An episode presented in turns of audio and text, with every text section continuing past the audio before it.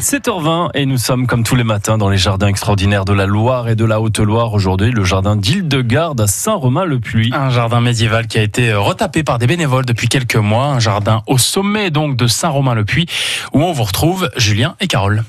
Dans le jardin de nos rêves, tout notre amour est en fleurs et le bonheur vient embaumer nos cœurs. Est-ce que je peux vous appeler Michel Île-de-Garde Bon, c'est peut-être me faire trop d'honneur. Je suis, je suis pas en odeur de sainteté. Pas, pas encore, quoi. On verra dans quelques années. Euh, De loin, on on appelle ça le- le téton, non Ou euh, c'est c'est mon imaginaire qui, qui me travaille Ah, J'ai peur que ce soit votre imaginaire. C'est le pic. Pour tous les Saint-Romanais, ce que vous voyez là, c'est le pic. Donc ici, on parle en vieux, en vieux François, si vous me permettez assez. Euh, c'est du subjonctif de l'imparfait.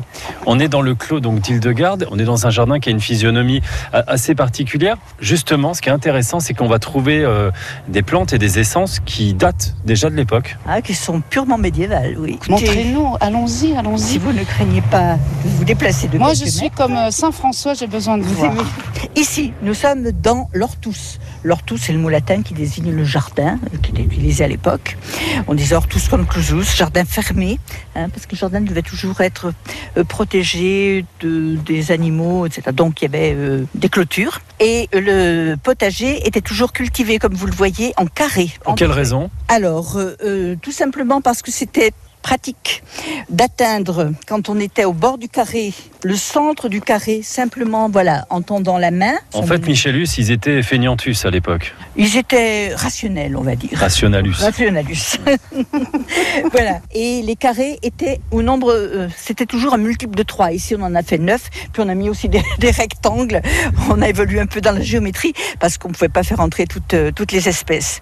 Ça, c'est de la roche. La roche, euh, c'est de la famille euh, quinoa. de- voilà, ce sont ces, ces plantes qui étaient utilisées au Moyen-Âge avant euh, l'arrivée des épinards. Les épinards sont venus d'Italie avec les Médicis.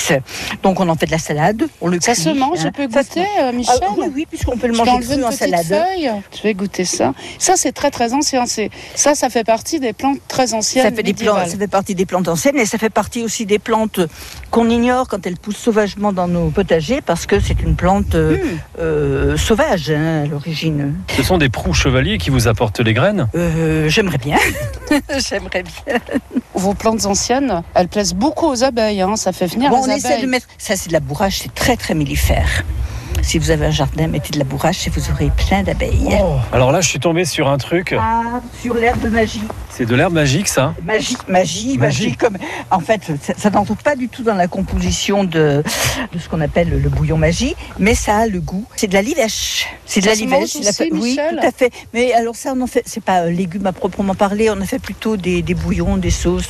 Ah, ça a un goût de céleri. Oui, Un c'est de la peu. famille du céleri. Hmm, c'est de la famille du céleri. Toutes ces plantes là dans ce carré ce sont des plantes perpétuelles, par exemple. Je crois qu'on a faim, Carole, parce qu'on est en train de manger tous les- toutes les branches. Et du pourtant, on jardin, n'est pas là. des lapins. On vous, Quoique. présentera, on vous présentera la note à la sortie.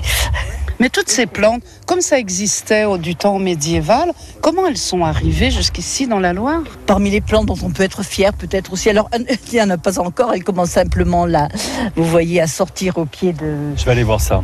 Voilà. Je vais aller voir ça de près. Il C'est là faudra revenir parce qu'au mois d'août, euh, on en aura beaucoup. Cette plante-là, euh, c'est de la courge pèlerine. Alors en fait, c'est pas du tout ou de la gourde pèlerine. C'est pas du tout de la famille de la courge. Ça serait plutôt. De la famille de Carole Chevrier, genre, la gourde pèlerine. C'est c'est de la famille Des des, courges. courges décoratives. euh, Ah. Des coloquintes. Des coloquintes. Voilà, exactement. hein. Et on peut alors- les manger, celles-là. Alors, euh, celles-là, o- on peut les manger parce qu'elles sont pas toxiques, mais elles n'ont aucun intérêt. En fait, elles sont très aqueuses à l'intérieur. Euh, Leur lettre de noblesse, euh, c'est euh, qu'elles étaient utilisées par les pèlerins au Moyen-Âge, étant donné quand elles séchaient, l'eau mm, qui était à l'intérieur s'évacuait, et ça faisait une bouteille, en quelque sorte, portative. Et les pèlerins, vous avez, fait- vous avez essayé de faire Compostelle, je sais pas si... Euh, voilà, ceux qui allaient à Compostelle, ils avaient leur euh, euh, gourde pèlerine qui remplissait d'eau, qui bouchait avec euh, un morceau de tissu, euh, voilà. Euh, écoutez, avec tout ce que j'ai mangé dans votre jardin, je vais vous embrasser, mais euh, au goût Moyen Âge. Regardez, je vous fais la bise. Hein Ça sent bon le Moyen-Âge quand même.